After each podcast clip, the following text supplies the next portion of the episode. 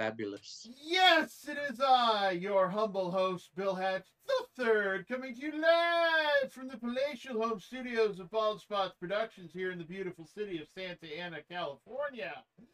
Almost didn't get through it in one breath. Joining me, as per usual, in studio is my friend, my brother in Christ, the disembodied voice of Rudy. Hi, everybody, I love you all. Waka, waka, waka with the Lord. And joining us from a more than acceptable safe social distance through the miracle of telephony is my father, Chaplain Bill Hatch. How you doing, Pop? I'm doing very well. Good evening, my fellow Bible Inquisitors. Hope you're ready for another session of our looking at the scriptures. Yes, indeed. It is another episode of YWL Online's Totally Approachable Bible Study for All. And uh, we're glad to have you with us as we journey through the Psalms, digging deep as we go to uh, squeeze as much meaning out of it as is humanly possible in an hour.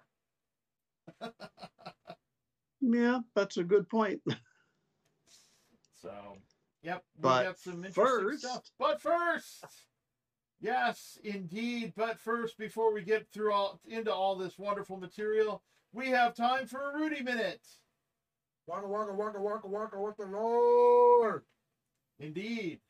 I love you all, and you know what? My uh, thing, when you're struggling, there there are a few people that will help you, and and I, I and it's a love thing. It's beautiful, and what it is is we should appreciate the people because sometimes when you're in the corner, they're there for you. And I want to thank the pastor. Uh, Miss Bill Hatch and Eileen Hatch. They're so wonderful and beautiful. I feel like I'm part of the family. Sometimes I feel they wish that they would have had me instead of Bill. I'm joking. I'm joking. But, uh, uh, but you know, it's a beautiful thing, and and uh, thank you. And you know what? And I I know I have the Holy Spirit in me because when I pass the word of God to people, I enjoy it and I feel a great, great pleasure doing that. So please get that pleasure that I get. Pass the word of God and I love you all. Waka waka with the Lord. Well, gee. Yeah, huh? rather than you. Interesting. Yes. Two a couple issues with that, my son Rudy. Uh oh, you're in trouble now. You're in trouble with that. About five I love you. before I met Eileen. What about the? I said the secret. That's true. That would have been uh, quite miraculous. What? The, if if they if you had been their son instead of uh, instead of me, because uh, you would have uh, been born five years before they met. God forgives. No, forgive nothing. It would have been a miracle because they hadn't gotten together at all. They would have probably in the birthday. I would have been the Mexican Moses. The Mexican Moses. Okay. Ah, yes, I'm gonna get out of that topic real quick. I I think so. But the fact is, Rudy, you are our child in the Lord, and you are also at the same time a brother in the Lord. So, Indeed. you know, it's like, hmm, son and brother at the same time. That sounds pretty strange. Well, in the Lord, uh, we get some mighty strange uh, relationships. That is true. That is true.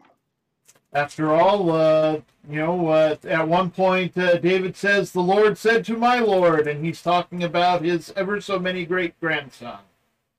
Yes, indeed. About 28 from him to Jesus. Give or I take. know it's 48 between Abraham and Jesus, so it's Yeah. about that.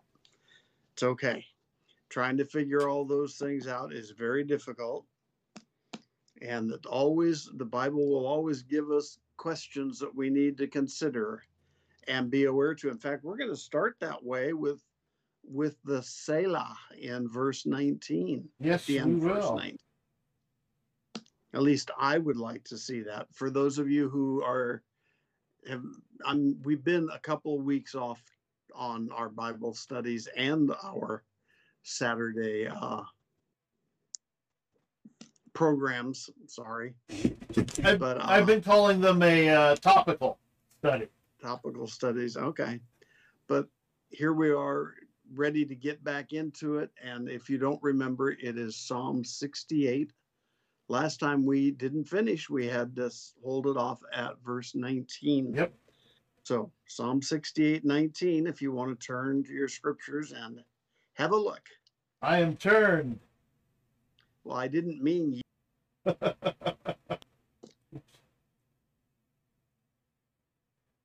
Oh, hold on. I have, the, I don't have the right. Uh, let's see. There we go. There's Psalm 68. I have 69 opened up. There we go. There's there's 68. Okay. I Let's don't see. know how much after this verse I want to cover in 68. So if you want to be ready to share some of the notes you've pulled up on those, it would be Sure. helpful. I would be Uh, happy to. I, if you don't mind, I'll, I'll start it off with basically just 19 and 20a, as it were. Uh, that means the first stanza of verse 20, folks. Right. But here we have in 19, blessed be the Lord day after day. He bears our burdens. And God does bear our burdens. We don't know why. So don't spend a whole lot of time wondering why God loves us the way He does. And He Mhm. does care for us. Um, but you know, even God, I think, in my humanly terms of thought, that I believe God bears our burdens even more so since Jesus came into the world and experienced those burdens, Mhm. those temptations, those desires. And he was able to overcome them because he is God, of course, and he was setting an example that says we can do so. But God was bearing the country of Israel's burdens. And so we have this flat out statement from David. He believed it. I believe it. The Bible says it. So I really believe it. It must be uh, true. Yes, exactly. And then what I find interesting is the second stanza of it's the third line in mine, but it's still the last stanza of 19. It says, God is our salvation. Selah. Yes. And I wonder about this Selah in particular, because the first stanza of verse 20 is almost identical to it. So I'm just wondering aloud. So, Brady Bill? I'm wondering aloud. Okay. Did someone else put the Selah in at this point? Or is there a great period of time between the writing of verse 19 and the writing of verse 20? Hmm. I don't know if any of you, I know you have, but with school papers, remember back when we had to do school papers Yep. and we would write something out and then we would take a break and then we would go back to it. But here in verse 20, because it's so nearly exam, you know, identical to 19, you know, was it the Selah there because he wrote out verse 19 and he said, think about it and he took a break? and Or thought about it. some, I'm sorry? And thought about it. And exactly. or if he uh someone else actually came along and was reading and say writing off Selah, think about this, uh, because it's so important. You know, now we have a more specific name to our salvation. It's Jesus. Yes. David didn't have that. And uh, that Selah there just makes me wonder a little bit. Nothing to take away from anything, Mhm. whether it is inspired by God by someone else to write, think about it in there, because we certainly know the Old Testament points to the earthly life of Jesus, and Jesus is our salvation. Mhm. Yep. And, And then- so, of course, my uh, my verse twenty a is uh, in the Amplified uh, says God is to us a God of acts of salvation. Um, so Okay. slightly different from uh, from the, the end of nineteen, the God who is our salvation. Um, all right, That's that's certainly a possibility. Yeah. The overall theme here, though, is that God is salvation, and we call Jesus to the, our account of that right now. so Yeah. that's what I have on those. The next few verses for me just get a little bit too gory. You know, uh, I certainly reflective of what it was like when they were fighting back at the time of David. that is true. And we Um, know that Oh, sorry. Go ahead. uh, it's just wandering, babbling mostly. That Hollywood for years, you know, one, they didn't have color, so blood wasn't a big deal. And then they started getting color and making it uh, either not at all showy or very showy like it is now. Mhm. Uh, and we can't think about Hollywood representations of blood, gut, and gore. Right. We just shouldn't. Yeah. The it's- Bible does bad enough on its own. there is definitely a lot of blood and gore in the uh, in the Bible, especially in the Old Testament and uh, and one particular part of the New Testament, which uh, which depending on how far we get today this morning uh, today, um, will uh, we we may get into some of it today. okay. But right. uh, um, but anyway, I do have an interesting bit on verse twenty. Um, in the uh, in part B, um, if you look closely, you'll see it says, "And to God the Lord belong escapes from death." If you look closely, you'll see that the word God is all in capital letters. That's because it's being translated from the Hebrew Yahweh. Normally, it's rendered in all caps Lord. But this time, and it doesn't say why it's translated as God, but I'm thinking it's because it wouldn't it wouldn't sound too good to read it Lord the Lord. And so this is the time this time they translated it as God, the Lord. When it is when Perhaps it so. in the Hebrew would be Yahweh the Lord. Uh, Yahweh probably something like El Shaddai or, or something like that. Um, but because it doesn't say what the the Lord uh, is translated as. But uh, uh, but yeah, this is the one time uh, that I that I know of uh, anyway. Not that that says much. Uh, where uh, where Yahweh is translated as God instead of Lord.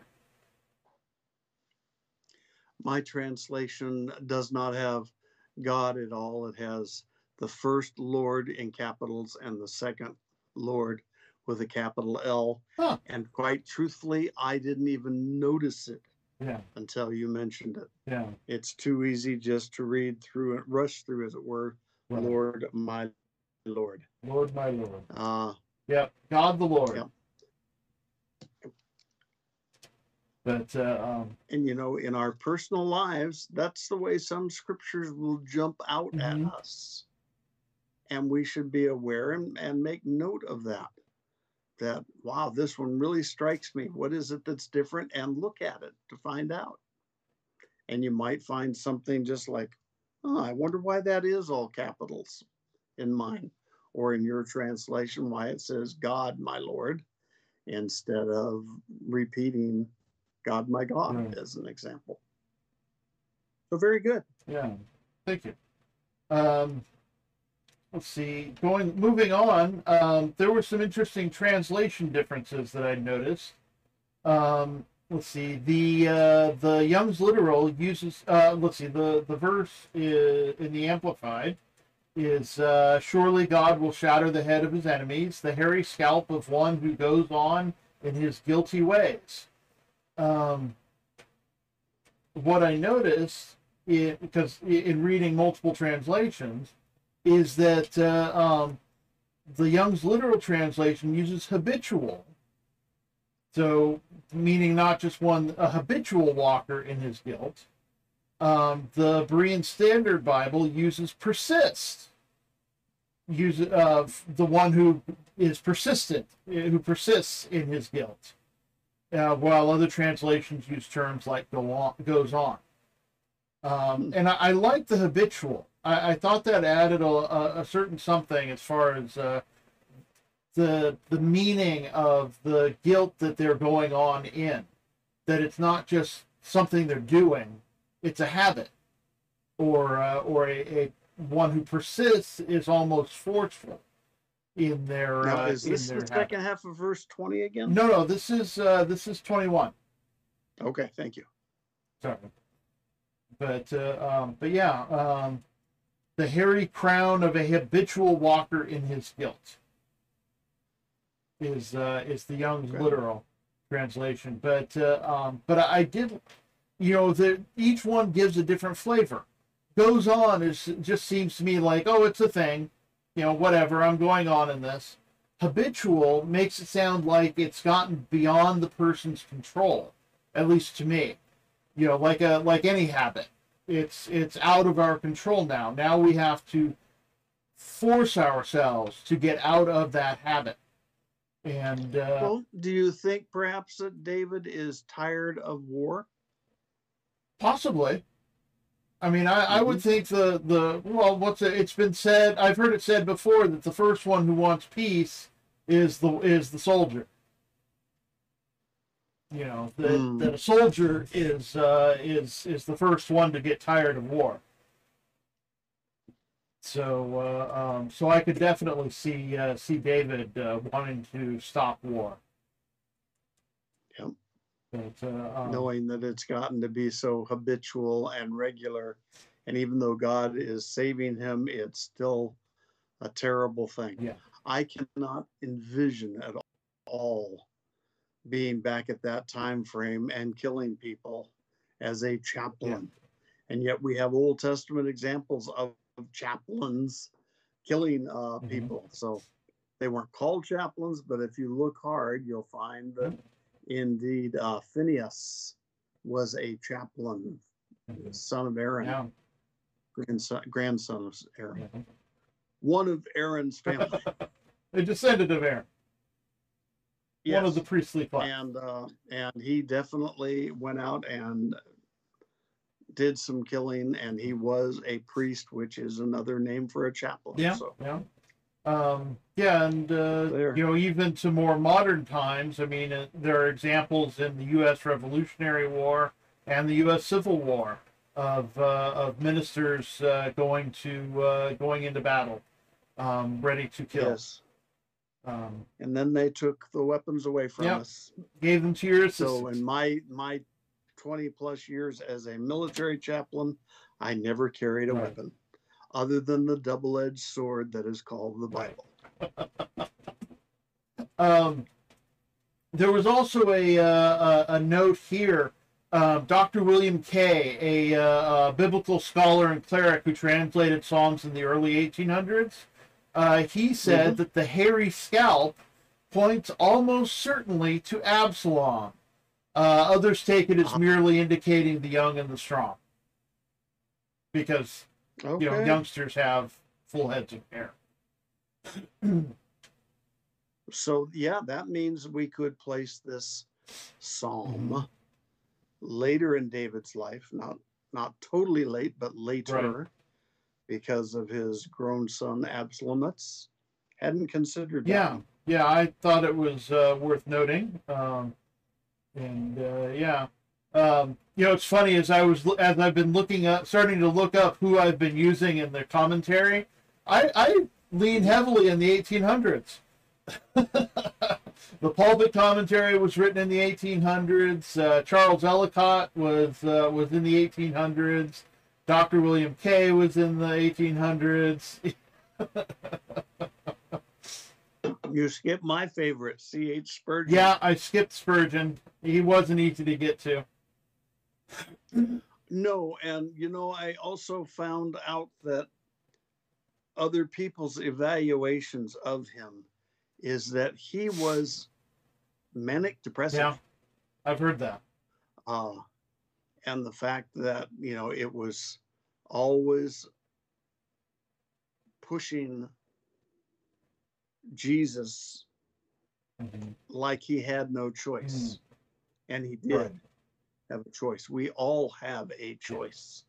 But it was that important to him that it made him manic depressive because not everybody fell in line with his teachings. And for those of you who are listening, Jesus had 12 disciples, and one of them did not make it. It also tell we're told by Paul in Acts that at one time more than 500 people saw Jesus between his resurrection and his ascension. Right. And 10 days later, after the ascension, only 120 people were in the upper room. Uh, we should not think that everything we do is going to be successful Mhm. a hundredfold, if I may use that example. Uh, and we can't let that discourage us. Yeah. We need to take our Christian example and spread it out like seed and hope that the seed will develop in good soil and grow and itself grow out to others. Right. Or Um, if our job is to water to uh, those seeds, to uh, to do our best to Or, water them. or to harvest, Or to harvest. that Yeah. way. There are different ways. We are all we are each blessed. Um, Yes. yeah. Okay, but we don't worry about Evan and his hairy brow, but maybe. All right. Maybe indeed. What else do you have on? Uh, let's see. Um, in verse 22, uh, there is, uh, let's see, um, uh, Bashan is uh, a reference to King Og again. Uh, Bashan is, uh, is was the land of King Og, um, and uh, um, and it was just used as an example, an exemplar of, uh, um, if if you will, uh, um, standing. Uh, let's see. Um, standing for land as opposed to just saying from land I bring back saying of you know from Bashan um, and then let's see um, this one's actually kind of interesting because uh, um, the amplified version says the sea being referenced as the Red Sea um, usually referring to the Sea of Reeds or whatever sea body of water the Israelites crossed on drown on dry ground after which the Egyptians drowned. Uh, so either either they miraculously walked on dry land under the Red Sea, or the Egyptians drowned in a quarter inch of water. Um, either of which is just as miraculous as the other. Uh, Amen to that. um, now, uh, I also noticed the King James Version says, I will bring my people again from the depths of the sea, while the other translations make it sound like the Lord is bringing the enemies of Israel back from the sea. And so Hmm. there, there was a little bit of uh, from Bashan I bring back. Uh, what am I reading? I'm reading Young's literal. Uh, from Bashan I bring back. I bring back from the depths of the sea. Kind of, uh, um, kind of uh, just miscellaneous. Um, yeah, and uh, and the KGV, KJV says, uh, uh, yeah, the KGB says. Um, oh wait a minute, I'm in the wrong chapter. But uh, um, let's see. I will bring my specifically says I will bring my people again from the depths of the sea, and so uh, um, so we have really a, a very different uh, feel from uh, from the different translations there. And it very well could be that it's just David referencing things that he knew the everyday readers of the his day would know and be able to reference to. Uh, that's what we always have to look at. You know, David wasn't writing to us who know so much more today than they did back then, but he was writing at things that they did know back then. Yeah. So those two references might well be just that references they could relate to. Right. Archetype. That's the word I was trying to remember. Uh, Bashan is used as an archetype for places on, line, on land where Israel's enemies might try to hide. Um, Yeah, for me, that's just too too extreme or too deep of an understanding for the common folks. hmm, You know, I don't think David would have been reaching for things people did not understand. right. But they Uh, would have known. They have- would have known Bashan, what Bashan, what where Bashan was, and and what Yes. that meant to uh, to them. Yeah. And I have no doubt they would have absolutely known about the Red or Reed Sea Yep. and the destruction of the Egyptian army Yes. because God has always been carrying the burdens that we talked about in verse 19. Right. Um, okay, let's see. Skipping ahead to 24. Um, in the uh, in the the timeline of this uh, of this psalm, um, we're finding another transition in uh, in 24 to 27, um, where the uh, the conquest of Canaan is now complete and God has gone up into His sanctuary. And uh, and verse with verse 24, uh, this is a reference to the procession bringing the Ark of the Covenant to Mount Zion.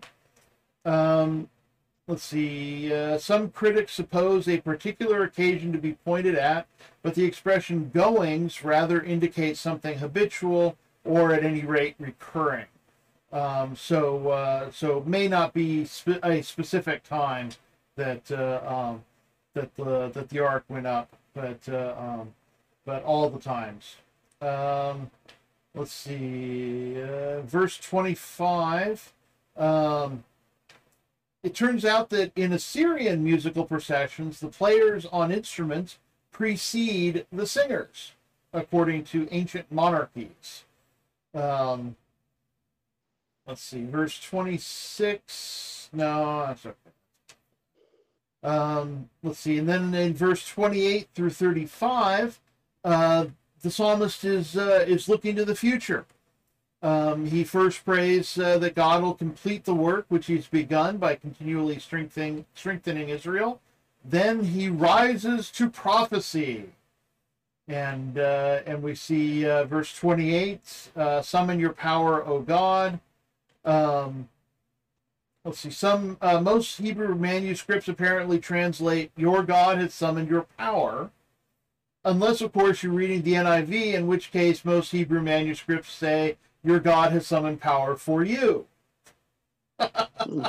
Some real disagreement there. Um, Allah.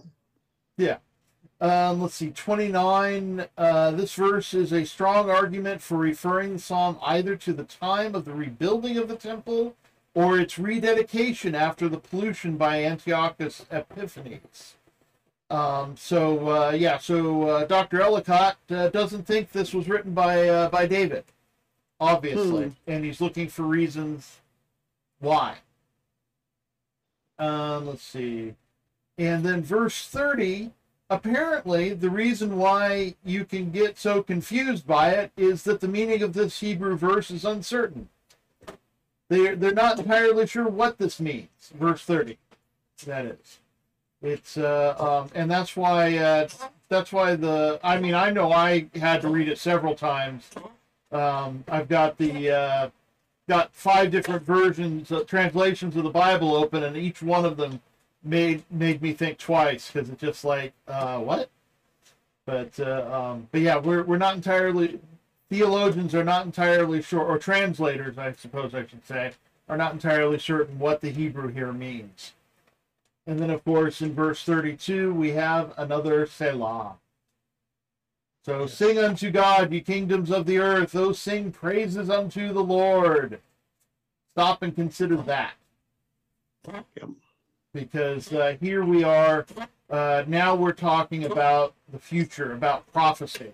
Um, you know, he's talking about a time when uh, um, you know, in the messianic kingdom when all the earth will be praising the Lord. And uh, um, so, uh, so we should be, uh, we should definitely be stopping to consider that. Did you have anything else for uh, for sixty eight? Yeah, I think I did, and don't want to spend a lot of time on it. But back up in verse twenty-five. Okay. Among the musicians are young women Yes. playing with tambourines. Mhm. Women could be a vital outward expression of artistic rejoicing to the Lord. Indeed. For our listeners who do not know, uh, men and women in the strict Jewish belief worship from two different levels. hmm Uh, the balcony section is for women, and men are up front. And women take the strong, men take the strong lead in worship. But here, David is saying they're right up front. Yep. They're playing. And not only that, but men were taught how to play musical instruments, not women. So what did they do? They developed tambourines. Yep. Well, uh, we have Miriam uh, picking up a tambourine in uh, um, in Genesis, or not Yes. Genesis, Exodus. Sorry. Um, and uh, um, I one of the one of the commentaries I read uh, said that uh, the way uh, the way it would have been uh, um, assembled with the singer with the players of instruments and the singers um, that the young women would have surrounded them. And so not being in a particular you know front or back but all around all encompassing around the uh, around the the singers and, and the players of instruments Yeah, But it's elevating them absolutely. definitely And which is the way it should be. right not above us, but literally equal to. Mhm. And that's why I will never speak against women preaching in church. And indeed that's the way that is. We should be always looking. But I Yep. didn't want to really leave that out. no no that's a that's a Psalm good strong one But the fact that it may have been started by David and finished by someone else, it may have been started by David and then continued by David later on. yeah. and then finished by someone else is all up to us. But we look primarily at God is the carrier of the burdens of people for me. yes And to be able to say that, wow, God is with us, nobody can stand against us. Uh, and he can certainly bring about victory in all sorts of ways. yes he can and uh, Okay. yeah he will use he will use whoever will be used and uh, that's for sure um, yeah because uh, we see plenty of examples of uh, of the Lord using uh, using women to get uh, whatever it is He wants done done. Yeah. So, anything else for sixty eight? No, sir. Then on to sixty nine. Okay. I never expanded my screen. I was looking at me in a little tiny thing. now I'm now I can oh you poor people you. You gotta look at me some more. Yep. All right. Psalm 69. Okay, I have titles. Yeah. And, Good. and I have an interesting title to start with. The Amplified calls it a cry of distress and imprecation on adversaries. Now, I had to look up imprecation. Okay. It means swearing. Ah. So, a cry of distress and swearing on adversaries. yeah, um, yeah. The the the the thought uh, seemed to be more along the lines of uh, of of what we would call swearing today. Um, not a not a curse of uh, of may God rain something down on you, but something we would consider foul and obscene. Mm. Um, that's the that's the idea I got from the word imprecation from looking that Yeah. up. But uh, uh, but anyway, it's uh, to the chief musician, set to the tune of "Lilies," a psalm of David. Yep, the lilies of David, which means it's another song. Yep. Very good on that part. Um, let's see. Got any others? Yes, I do. Um, not as interesting. Um, well, not as not as funny, I guess. Uh, the English Standard says, "Save me, O God." The Berean Standard says, "The waters are up to my neck." The King James, and this I found something. Uh, I did find something somewhat interesting. The waters have come up to my neck. To the chief musician upon Shoshanim, and I had to look that up too. Uh, Shoshanim uh, is direct, is literally translated from the Hebrew, meaning lilies. It's mentioned in Psalm 45 and here in 69. Its meaning in these psalms is uncertain. Some believe it to be a kind of lily-shaped straight trumpet, a six-stringed instrument, a word commencing a song, or the melody to which these psalms were to be sung. Okay. Yeah. So uh, so yeah, there. I mean, you consider it's been what three thousand years since David's been around. So it doesn't Yeah. surprise me that there's a lot of things that are in the Psalms that we're not quite sure what it means. Mm-hmm. Um, prayerfully, the Lord will uh, will shed light on it. But uh, if we don't know it from uh, on this side of eternity, we'll know it on the other side.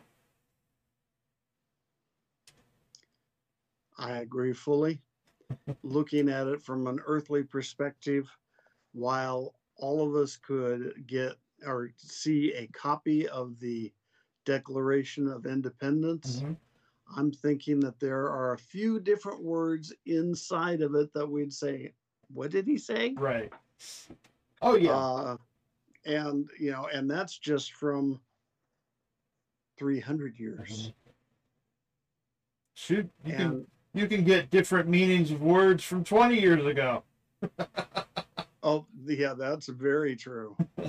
Uh, they always make a big to do about the uh, number of words that Webster's dictionary has added Yeah. to vocabulary of, of the English language. Yeah.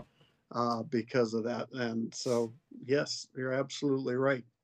Do you have any other titles? Nope, those are all the titles. you wanna share? All right. Well, I'll give you my two. Okay. Uh, in my study Bible, it says a plea for rescue for the choir director, according to Lil, the Lilies of David.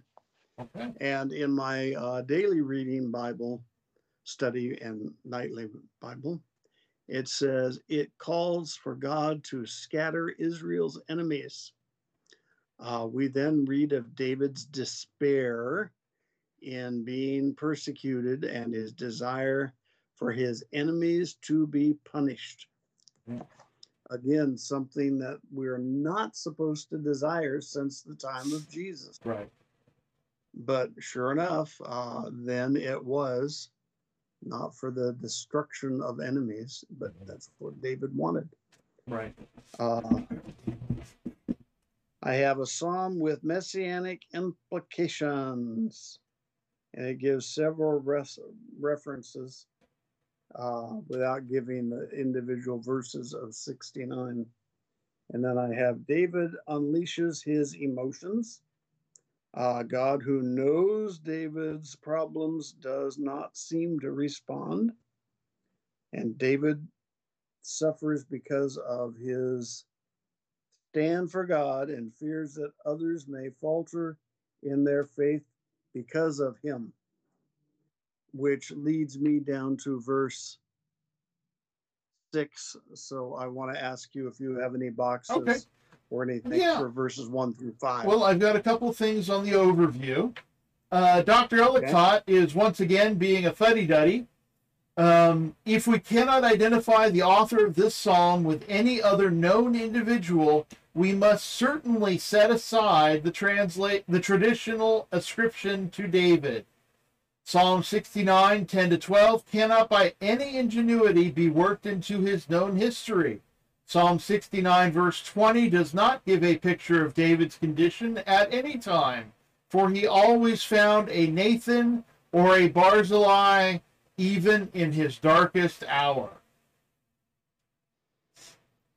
So, uh, so once again, uh, Dr. Ellicott's thinking this was not written by David. Hmm.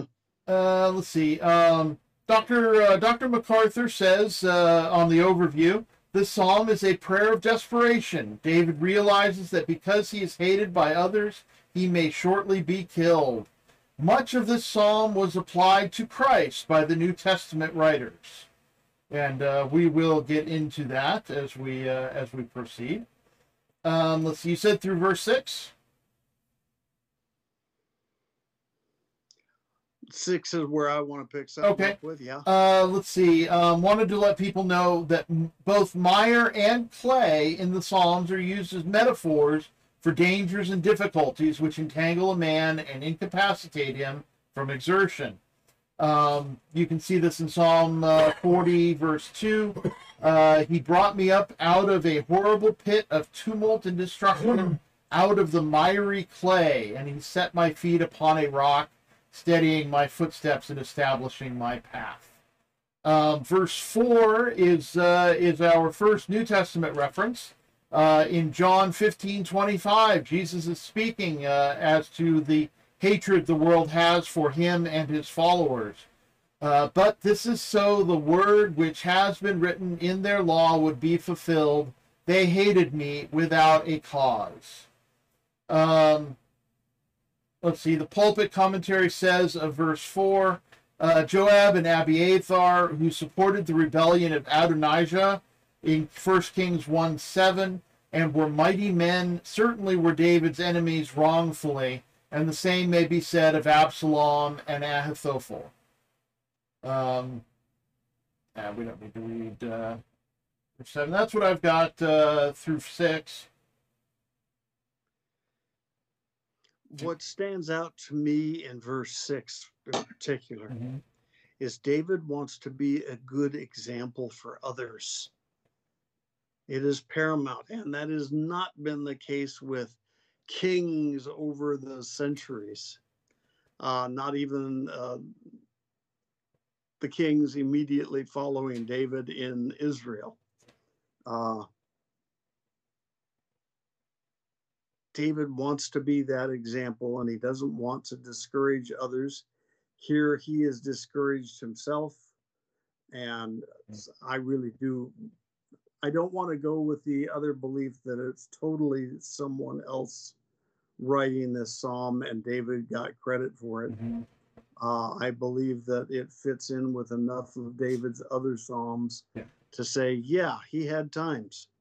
And you know when you really personally think about it there I am confident there have been times when I have been so depressed I didn't feel like anybody was around to help. And Mhm. then somebody comes around and helps. So even with the example of the Nathans and Abathars, Yeah. uh, it can feel that way.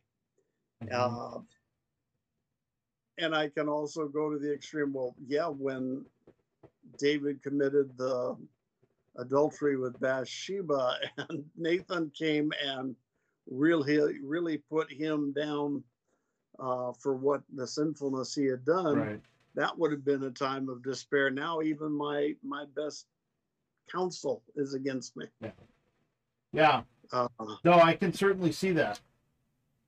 Yep. Um, okay. oh, and uh, um, and I forgot there is in in verse six there is another Mhm. time when Yahweh is translated God. In the uh, in the Amplified, it is uh, uh, do not let those who wait confidently for you be ashamed through me, O Lord God of hosts. And uh, so uh, normally, of course, uh, as I uh, as I said in verse six, in, in Psalm sixty eight, uh, Yahweh is normally translated as Lord uh, in all caps, but uh, once again, Yahweh is has to be translated as God in all caps because otherwise it'd say, "O Lord, Lord of hosts," and that sounds kind of repetitive. Yeah, it does. All right. So, what would you like else would you like to bring out in Psalm 69, Bill? Um, let's see, what else do I have? Um,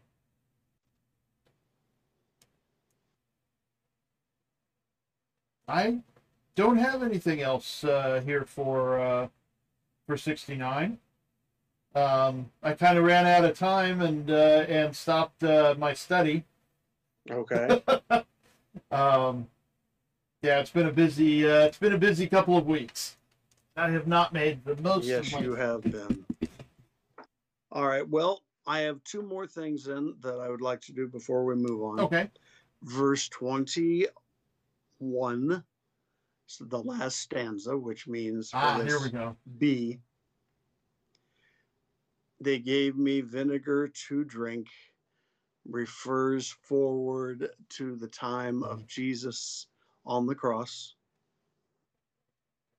All the scriptures make reference to Jesus being offered wine vinegar. Right. See, I probably have the notes here in front of me, so let me do it that way instead of trying to do it by memory.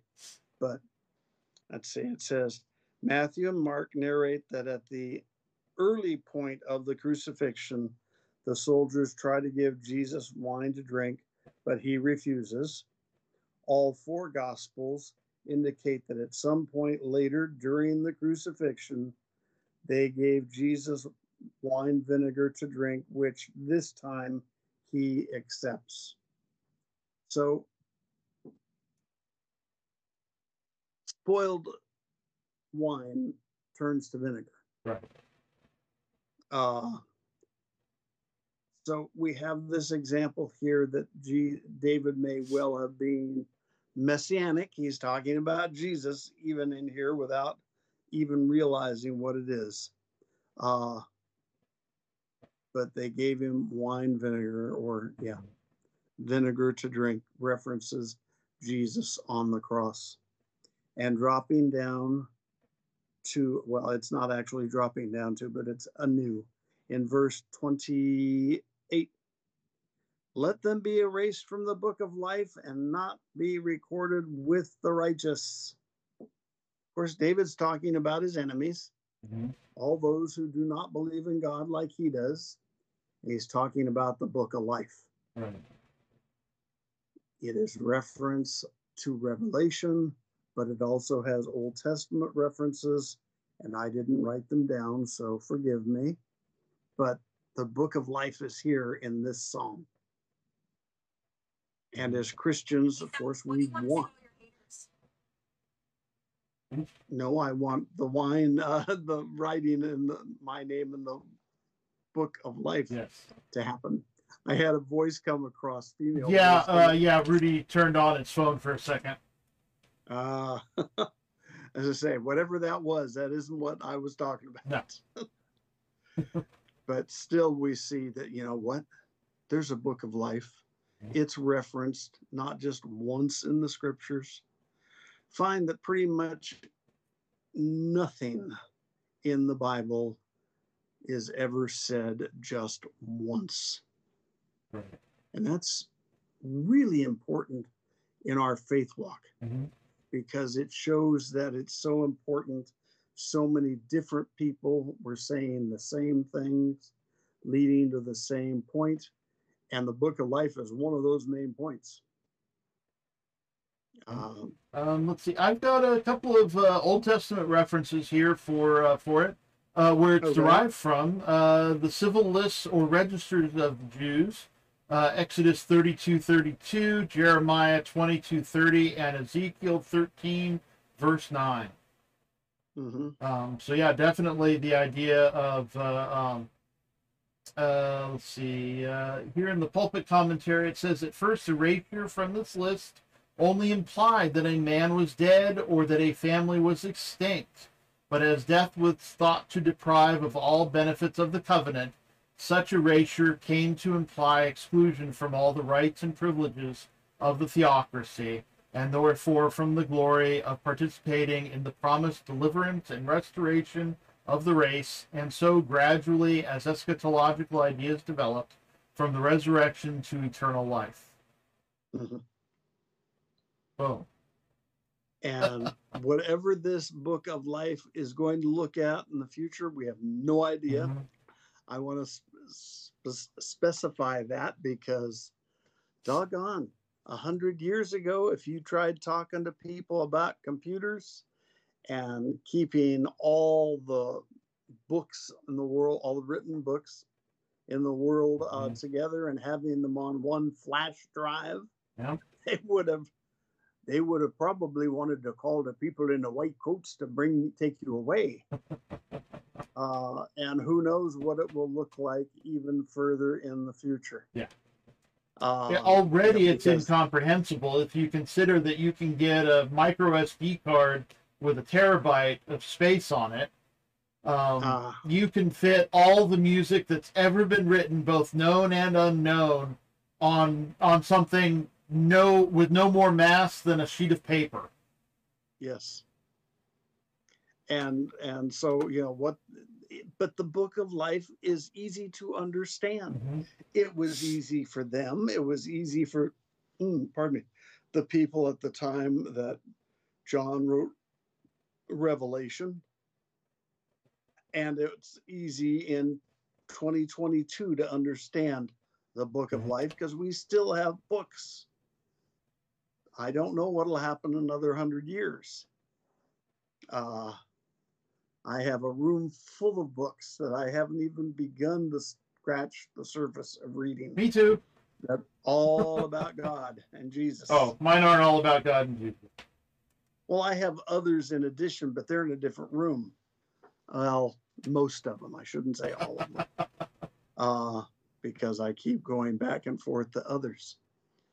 And when we are like a sponge, Mhm. trying to soak up the water, the information about Jesus, we're doing good. And I have no, no problem. I do have a little bit of problem with Sunday mornings not having a Bible up on the platform with me when in fact I am having them project the scriptures up on the screen uh, and reading from that because frankly the print in my Bible's so small and it's really nice to have it in larger print up on the screen where I can see it. Mhm. Uh, and yet I still feel a little bit naked without it. Okay. So, you know, we have those kinds of examples. But the book of life, I want to make sure I'm in it and I stay in it. I do not want to go against God and have it erased. But that does tell us that it is possible to lose salvation. Mhm. That's a whole different conversation at another time. That's that's one for Saturday. Um, at least a Saturday, yes. Yeah. All right. So I am done with that with Psalm 69. Okay.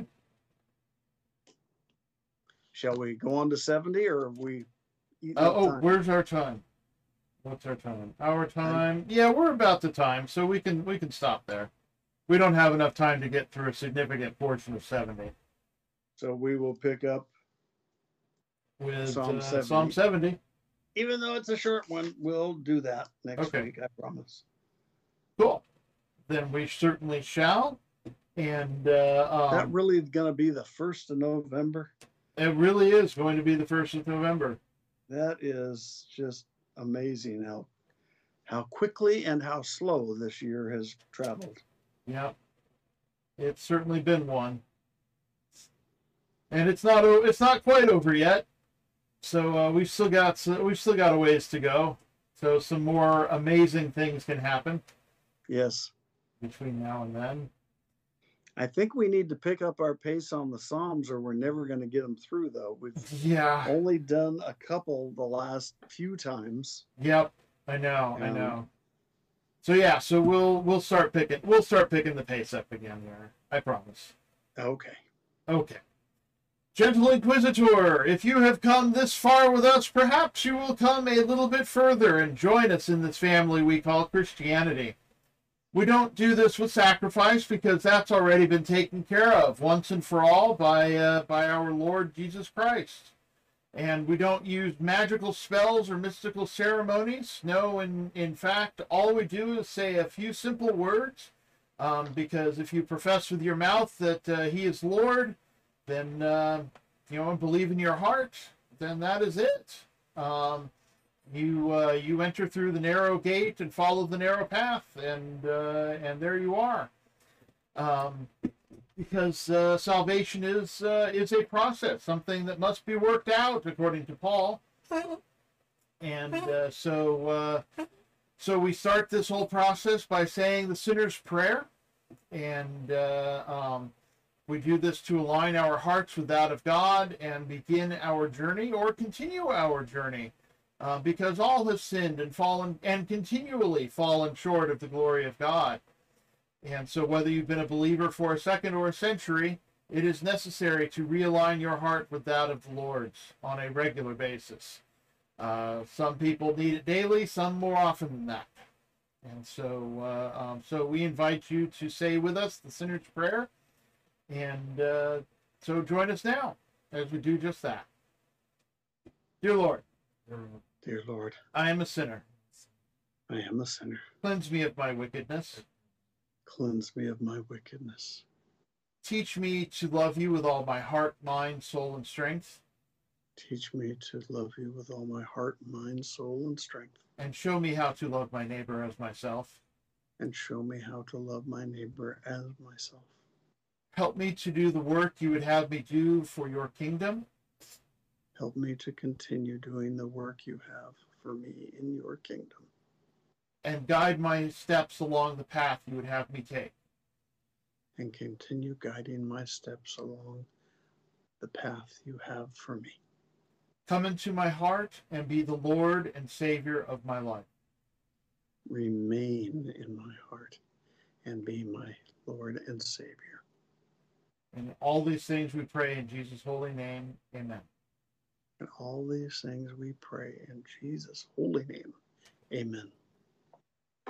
And so it begins. Uh, it's a Tuesday, so a lot of churches have uh, midweek uh, uh, services um, that you can find and uh, participate in, and uh, start to well start to fellowship with your fellow believers, and join the assembly. The the oh, what's uh, I'm trying to think of the I was trying to think of the word I had the word there for a second. The ecclesia. Oh, okay. The early gathering of believers. the gathering of believers and uh, find out what your next steps are going to be because this isn't uh, this isn't a be all end all done one and done no this is the first step and uh, the journey of a thousand miles begins with a single step so uh, there you go get off on your journey and uh, this is not the only program we have uh, for you over the course of the week no indeed we have three uh, the next one in order would be uh, not quite after midnight, which uh, will be on Thursday. And oops, that's the wrong day. Um, let's see. And this week is the 27th, so uh, we'll be the 27th, and we'll have Lynn Hightower and Brad C. Anderson, a couple of authors. Um, Lynn uh, Lynn Hightower has been uh, as an award-winning author and uh, and Brad happens to also be into his puppy dog. So uh, so it'll be an interesting uh, an interesting conversation between the three of us, and uh, as have been the last few. Um, we actually got almost two hours on uh, on one of them the other week because it was just so interesting. We didn't realize how late it had gotten, and uh, it was almost after midnight for the uh, for my guests because they were on the East Coast. Wow. But uh, um, but yeah, and then uh, I had one who it was definitely over after midnight because he was in London. So, Hmm. but uh, yeah, um, yeah, that's the one where we got over twenty thousand views on YouTube.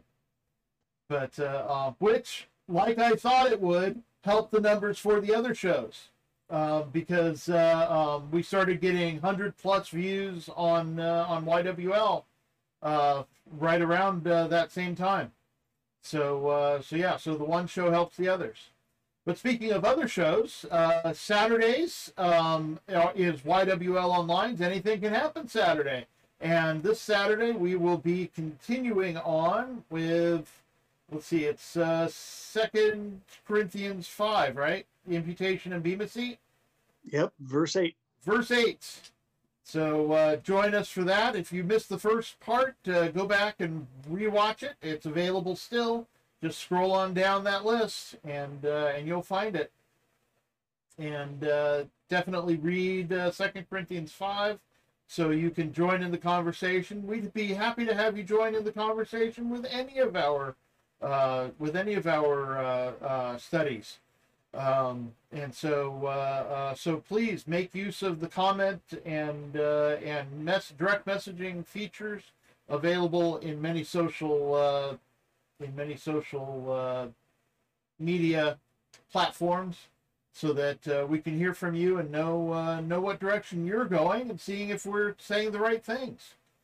Um, so then a week from tonight will be another episode of YWL Online's Totally Approachable Bible Study for All, where we will be continuing our journey through through the Psalms with Psalm number 70. So, uh, with that, I think we're about done. Do you fine gentlemen have anything to say to the nice people? I love you all. Walk walk with the Lord. And God's blessing from Poplar Bluff, Missouri. Indeed, uh, God's blessing from Santa Ana, California. Um, please be safe out there. Remember to wash your hands and stay tuned for the ending credits. Thank you for tuning in. This has been a presentation of Bald Spots Productions. I'd like to thank my producer, my beloved mother, Eileen Hatch. I am, of course, your humble host. And I'd like to thank my co-host, my beloved father, Chaplain Bill Hatch, and my beloved Ed, Ed McMahon, Rudy Corlew. Uh, if you feel so led, go over to Patreon and support the show. We're Bald Spots Pro. And uh, um, we'd certainly be happy to have you. Don't miss Not Quite After Midnight. It's available on Facebook, YouTube, and uh, wherever fine podcasts are proffered. Please like, comment, and share to stay informed. Um, subscribe, follow, whatever it is you got to do to kick that algorithm into gear and help us to reach more people because that's what's really important here is reaching people for God. So uh, that's it, and thanks again for listening. Bye.